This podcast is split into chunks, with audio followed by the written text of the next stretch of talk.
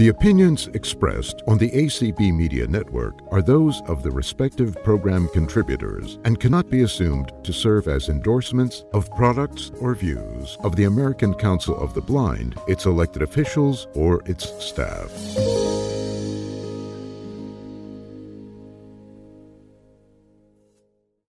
The American Council of Blind Lions, ACBL, is the affiliate that roars, and that's no lion. ACBL holds monthly conference calls and ACB convention events that help people who are blind or visually impaired become more involved in local Lions clubs. Find out more. Call 502 897 1472 or email lions.acb at gmail.com. Join me, Brian McKellen, on Speaking Out for the Blind. I interview blind newsmakers to inspire the population to go for their dreams. Speaking Out for the Blind airs Fridays at 8 p.m. Eastern on ACB Media 1. Welcome to Speaking Out for the Blind. I'm Brian McKellen. WLKY TV reports that the American Printing House in Louisville, Kentucky is turning 165 this year. So the American Printing House, the world's leader in producing education products for the blind and visually impaired, is renovating its museum. To talk more about the museum, printing house, and upcoming renovations is Michael Hudson. Michael is the American Printing House Museum Director. Welcome to the show. Thanks, Brian. Glad you're here. Tell us about the American Printing House and what you do as the director of its museum. Sure. So the printing house was founded in 1858, initially to make raised letter books for uh, uh, kids who were attending uh, what then were the historic residential schools. But today we serve uh, the broad educational community. We make daily living aids for adults. Uh, we we're probably the central information clearinghouse for information about blindness um, in the United States. So we do a lot, uh, both manufacturing and services. And uh, I've been at APH since 2005. We uh, we uh, have a, a, a, museum and a factory tour, and we we tour thousands of people through the factory and take them out on the Braille floor, show them how Braille books are made, down to the talking book studio. Look at that large print, um, look at all of our educational aids, and then we end up in the museum where we kind of tell the history of uh, uh, education and rehabilitation for people that are blind or low vision. You know, starting with uh, Valentine Haüy and the, and and Louis Braille, and and bringing it all the way up to the to present day. Wait, Valentine? Who's Valentine? Oh, Valentine Haüy. You haven't heard of Valentine Haüy, Brian? No. so, so, so Okay, so let's go back to the 18th century. Okay, if you are blind or low vision, you do not get to go to school, right?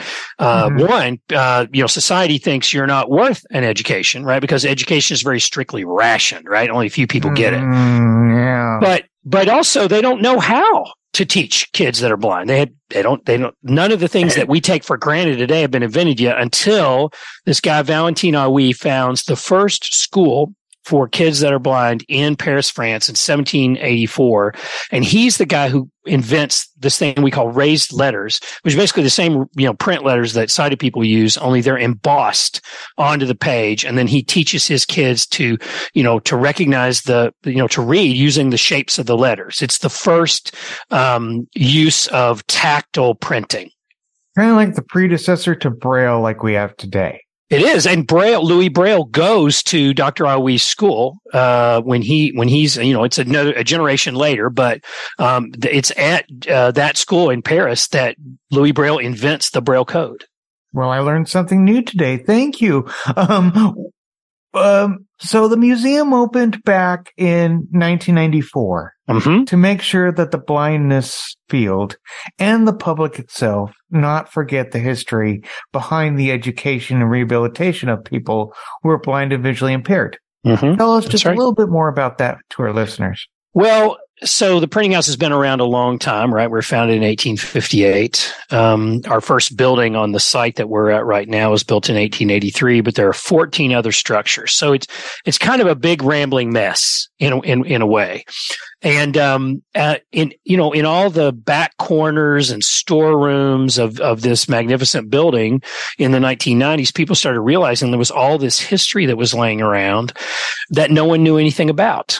I mean, there's all these stories like Valentine Haüy's that I just mentioned. Well, there was a copy of that first book, Essay for the Education for the Blind, in raised letters in the, in the collection, and all kinds of other stuff, old printing presses and old stereograph machines and all kinds of early talking book manufacturing equipment. And, um, and, and the printing house at the time decided, you know, really, this is an amazing story of innovation and uh, you know, kind of a collaboration between parents and students and teachers to figure out how do we overcome this thing we call blindness, all these inventions. And so um, they opened the museum in 94 and brought all that stuff from around around the building. And then we start collecting from organizations and people who have little pieces of the history all over the country. Um, and we have uh, over the years added the collections of the the Braille Authority of North America and the uh, AER, the Association for Education Rehabilitation, and the American Foundation for the Blind, and uh, the Catholic Guild in Boston. We have the Father Tom Carroll papers from there and from other organizations. So that today, uh, the American Printing House for the Blind probably has the largest collection of disability history in the world. Yeah, and become one of the globe's biggest producer of education products for the blind and visually impaired and and and that's true. So so the printing house starts out really small. Uh, in in 1858, we're in the basement of the Kentucky School for the Blind. They're our neighbor right next door to us, and we have one press, no employees, and we're making these raised letter books. No one can afford them, right? And uh, and today we're the largest maker of educational products in the world. How many employees do you guys have? We have 330, 300, 40 depends on what what day you ask me good num good numbers um, mm-hmm. so uh what kind of pro- other products education products specifically do you make so so it's important to know that uh, in 1879, Congress passes a law called the Act to Promote the Education of the Blind. And what it did was it created this fund of money that we call the Federal Quota Fund. Okay. Now in 1879, it was only $10,000, but today it's about $32 million. And in January of every year, we do a census of all the kids that are legally blind or low vision in the United States. And that number is about 60,000 kids. So those 60,000 kids and young adults in some rehabilitation programs have access to that federal quota fund to have their stuff made here at the printing house, right? So what do we do with that money, right? We make textbooks in Braille think about all the different titles, all the different publishers. Uh, you know, it, it, would be great if every school district used the same fourth grade spelling book, right? But they don't, right? They use dozens of them. So we've got to be able to make all those textbooks in Braille. We make textbooks in large type. Um, there's all kinds of all kinds of kids that all they need to go, you know, to just have a regular experience is just to have the books in large type. They can see them. So we make textbooks in large type. Again, many titles. Uh, then there's all kinds of people who never really master Braille or Braille's not convenient for them. And so we make audiobooks. We call our audiobooks talking books, right? We started in 1936 making uh, talking books on rigid vinyl records, 33 and a third LPs, right? Our first book the was Gulliver. Yes. Yeah, the vinyls. Our, our first book was Gulliver's Travels, right? And today, you know, we went through rigid vinyl, flexible vinyl, audio cassettes, flash drive cartridges. Today, our books don't come out. They're all digital. You know, we, we send our books to the National Library Service and they, and then they circulate them through their system.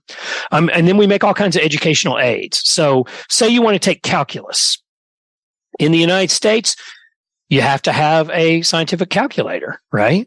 Say you want to study geography. How do you make a, a globe accessible or how do you make a map accessible? Say you want to study human anatomy you know wh- what are those kits? What are those involved? What is involved with that? You um, you want to study geometry or or or physical education. All of those subjects the the tools that are typically used in the classroom are extremely visual right? So we're you know we have research groups and and and we st- talk to teachers about what they need and we're always adapting uh, new ideas to figure out how do we make all of these academic topics accessible so that kids can choose what classes they want to take. They can choose what direction they want to go. If, if, you know, if you don't have these educational aids, then your choices are extremely limited. You, you know, you're, you, you, it's like life chooses for you what you're going to become or not become. Um, so, so we make all kinds of things. And then there's, uh, you know, braille tools, braille education tools, um, refreshable braille devices, note takers. Um, our two newest ones are the Chameleon and the Mantis. You know, one has a QWERTY keyboard, one has a Perkins Brailler keyboard. And they both have refreshable braille uh, displays on them, and these are you know wonderful classroom tools that allow a kid to you know take notes, submit homework, uh, you know, just participate fully in the classroom in the life of the classroom. So let's get back to the museum. I understand that the American Printing House is going to be renovating the campus along with creating this, the new museum, right? That's right. And it's going to be called the Dot Experience at APH. The Dot The- Experience at The APH. Dot Experiences APH is what we're going to call our new education center, right? So uh, we're closing the museum on June 3rd of uh, this summer. And so if you haven't been to APH to see the museum and you've got some time between now and June 3rd, I highly recommend it that you come over here and take a look and go on a factory tour right now because it's all going to change, right? Yeah, So the- and then the Kentucky Derby's coming up too. It is in May, so it'd be a perfect time to come come to Louisville, right? Comes take in the Derby and come over to see APH. But yeah, we're going to close the museum. We're we're going to we're going to deinstall all of our exhibits. We're going to tear out the whole front of the uh, campus. Uh, take the brick, the skin off the front of the building, build a new building out front that's going to be our new visitor center. Uh, it's going to be at ground level. Uh, you're going to walk right in out off the parking lot. Um, and then the new, the new museum is going to tackle this big problem that we see with museums and interpretive centers and historic sites in the United States. They're just not accessible for people with disabilities. Um, you know, when, as we're developing our project, Brian, we're talking to, uh, you know, lots of people around the country, you know, tell us about a great museum that you went to that you enjoyed. And, you know, when you talk to people that are blind or low vision, they, they have trouble telling you a, a great story, right? They've got lots of terrible stories, right? You know, I went in and everything was under glass and they didn't really want me to be there and, and uh, nothing was accessible. So, you know, we're going to try and this new, the dot experience at APH is going to be designed with the idea to try and make everything accessible, everything. And it, it's not going to be, fantastic. yeah, it's not going to be easy, Brian. It's not going to be easy. It's going to take some time, I can tell. Yeah. So, um, we talked a little bit about the new museum. Could you tell us a little bit more about what it's going to have? Sure. So, um, it's going to have three main sections. The first one is going to look at the lives of people who are blind or low vision, and and we're going to introduce you to a bunch of real people who live live their lives and and demystify blindness. You know, the the broader community they look at people that are blind. They almost think sometimes they either think they're helpless or two they think they're geniuses or wizards. Right? How do you you know? And they and you know you put your pants on one leg at a time. I say this all the time. But if a if a sighted person sees you, you know, pick out a a, a blue shirt that matches with your blue pants, they they're amazed, right? With Mhm. even the simplest things. You know what I'm talking about? Yeah. And and so the the first section is going to be called blindness in society, and it's going to look at at at at basically seven to ten modern people who are blind and they are going to tell their stories and they're going to show you the techniques that they use to do the things they do whether it's get on a bus and go to work every day just like everybody else or how do you become a celebrity chef or how do you climb a mountain right all those Mhm. things are are are are just you know it's just techniques right you just use a different technique to get around this obstacle we sometimes call blindness and and this first section is going to demystify that then the second section is going to take advantage of this uh, American Foundation for the Blind Helen Keller archive that we brought to APH two years ago, and it's the entire it's it's Helen Keller's entire collection, her entire life. You know, uh, all these letters and photographs and gifts and awards and are we to uh, be seeing any from the kings, queens, and presidents? You bet. You bet. Because Helen talked to everybody. I mean, she was so famous by the time she died in 1968 that uh, she was one of the just the most, you know, famous and most interesting women of the 20th centuries. And so we're going to tell that whole story. Uh, you know, how does a little girl from uh, Tuscumbia, Alabama, grow up to to become so uh, influential.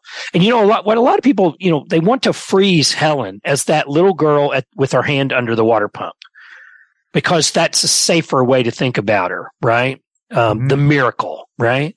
But Helen grows up to be a, a, just a crusader, a justice warrior, right? She she she speaks truth to power. Um, she is a civil rights activist, a women's right activist, a labor activist. You know, she goes to South Africa during apartheid. Um, she's just an amazing lady, and we're going to tell that whole story, warts and all. Uh, and some there's going to be some things that Helen thought and spoke about that maybe you don't like. Mm-hmm. Um, and, but you know, that's what happens to little girls when they grow up. they become women. They and do. you got it, and you got to you got to deal with that. And so we're we're really excited about the opportunity to tell Helen's entire story, and Anne Sullivan, who's an amazing woman in her own right, we and can't who forget is, the men in this too. No, no, and uh, uh, uh, um, and then the last section in the museum is going to be called APH and Innovation, and it's going to be basically looking at you know all of the these story arcs uh, of how uh, uh, people that are blind, parents, teachers, consumers, blind people, kids, you know, figured out ways around you know the the various obstacles that have been placed in their way and you know we start with these ideas of you know if you can't see a book how do you read it? Right? Or if you have some vision but not not enough vision to be able to see regular print what are how do we read a book? Um, or if braille's just not convenient for you you know uh, braille's not convenient and you don't have enough vision to use large print. How do you you know what are the you know we're going to be looking there with you know you know at audiobooks and synthetic speech and you know that just everything we use in the classroom and in daily life that has to be adapted and how human creativity and problem solving uh, you know has has attacked these problems. And we're going to leave you know hopefully we leave visitors with a couple of a couple of ideas. One is that is that people that are blind are are are are ordinary people just like everybody else have the same dreams and aspirations but use different techniques to to to to achieve the things they want to do. And second that the world is a pretty inaccessible place and we still have a lot of work to do and everybody can be involved in solving that and making the world more accessible. And that when we make the world more accessible for one group, for people that are deaf or people that are blind, we make the world better for all kinds of people who are losing their hearing or losing their sight, but are, you know, are not yet ready to admit that that's happening. I mean, that's happening to me.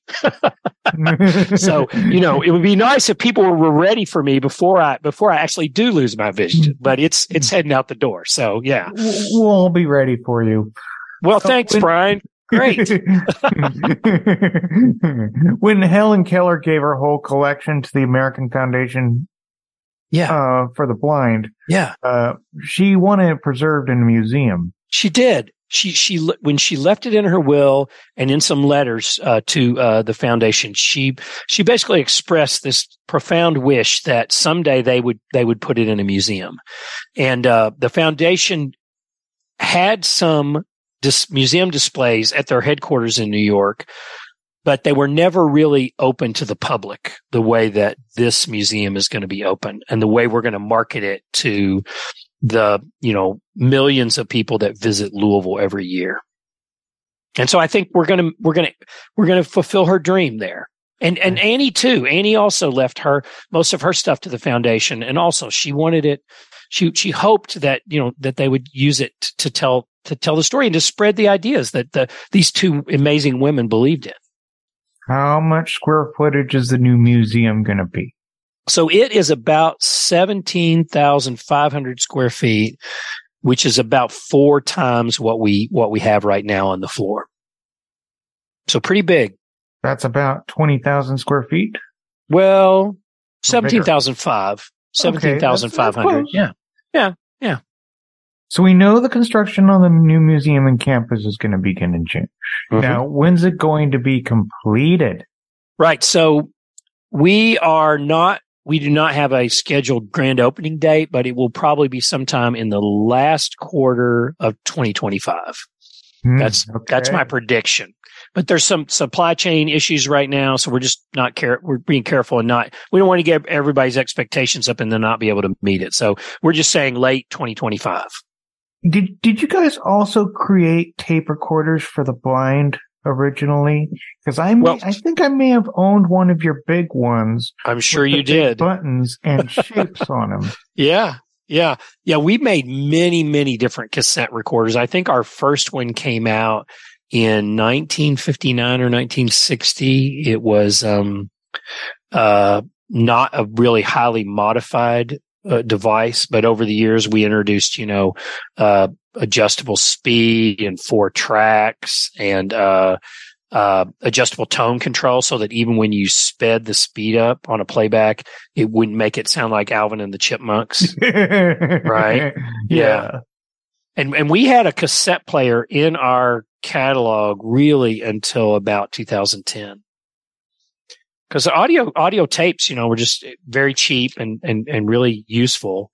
Um, and we, and you know now your digital recorder is right on your cell phone, right?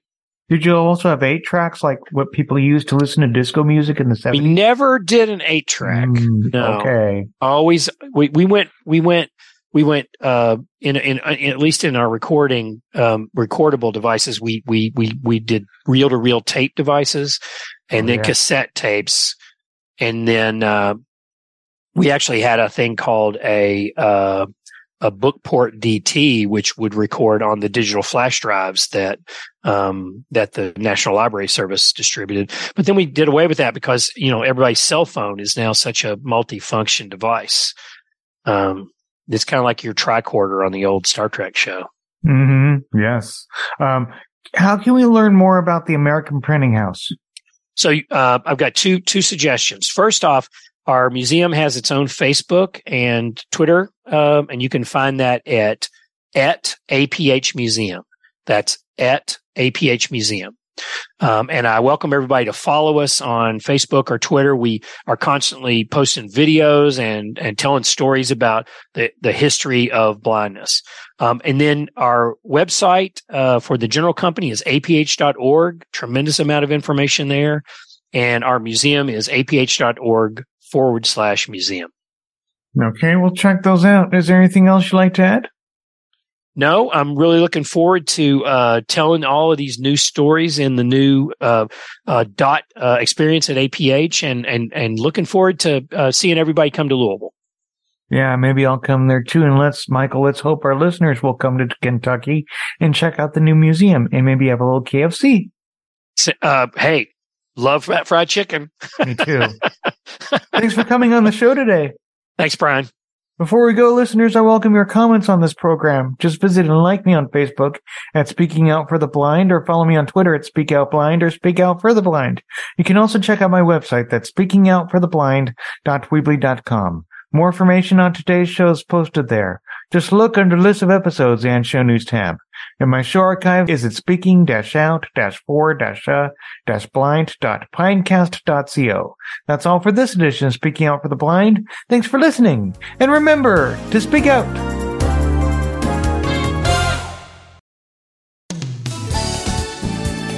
Hello, this is Dan Spoone, President of the American Council of the Blind. I just want to give a big hip hip hooray out there to our tremendous membership that does such a great job. You are listening to ACB Media One, also known as Mainstream, the flagship of the ACB Media Network. The ACB Media Network is a service of the American Council of the Blind. Please visit us at acbradio.org.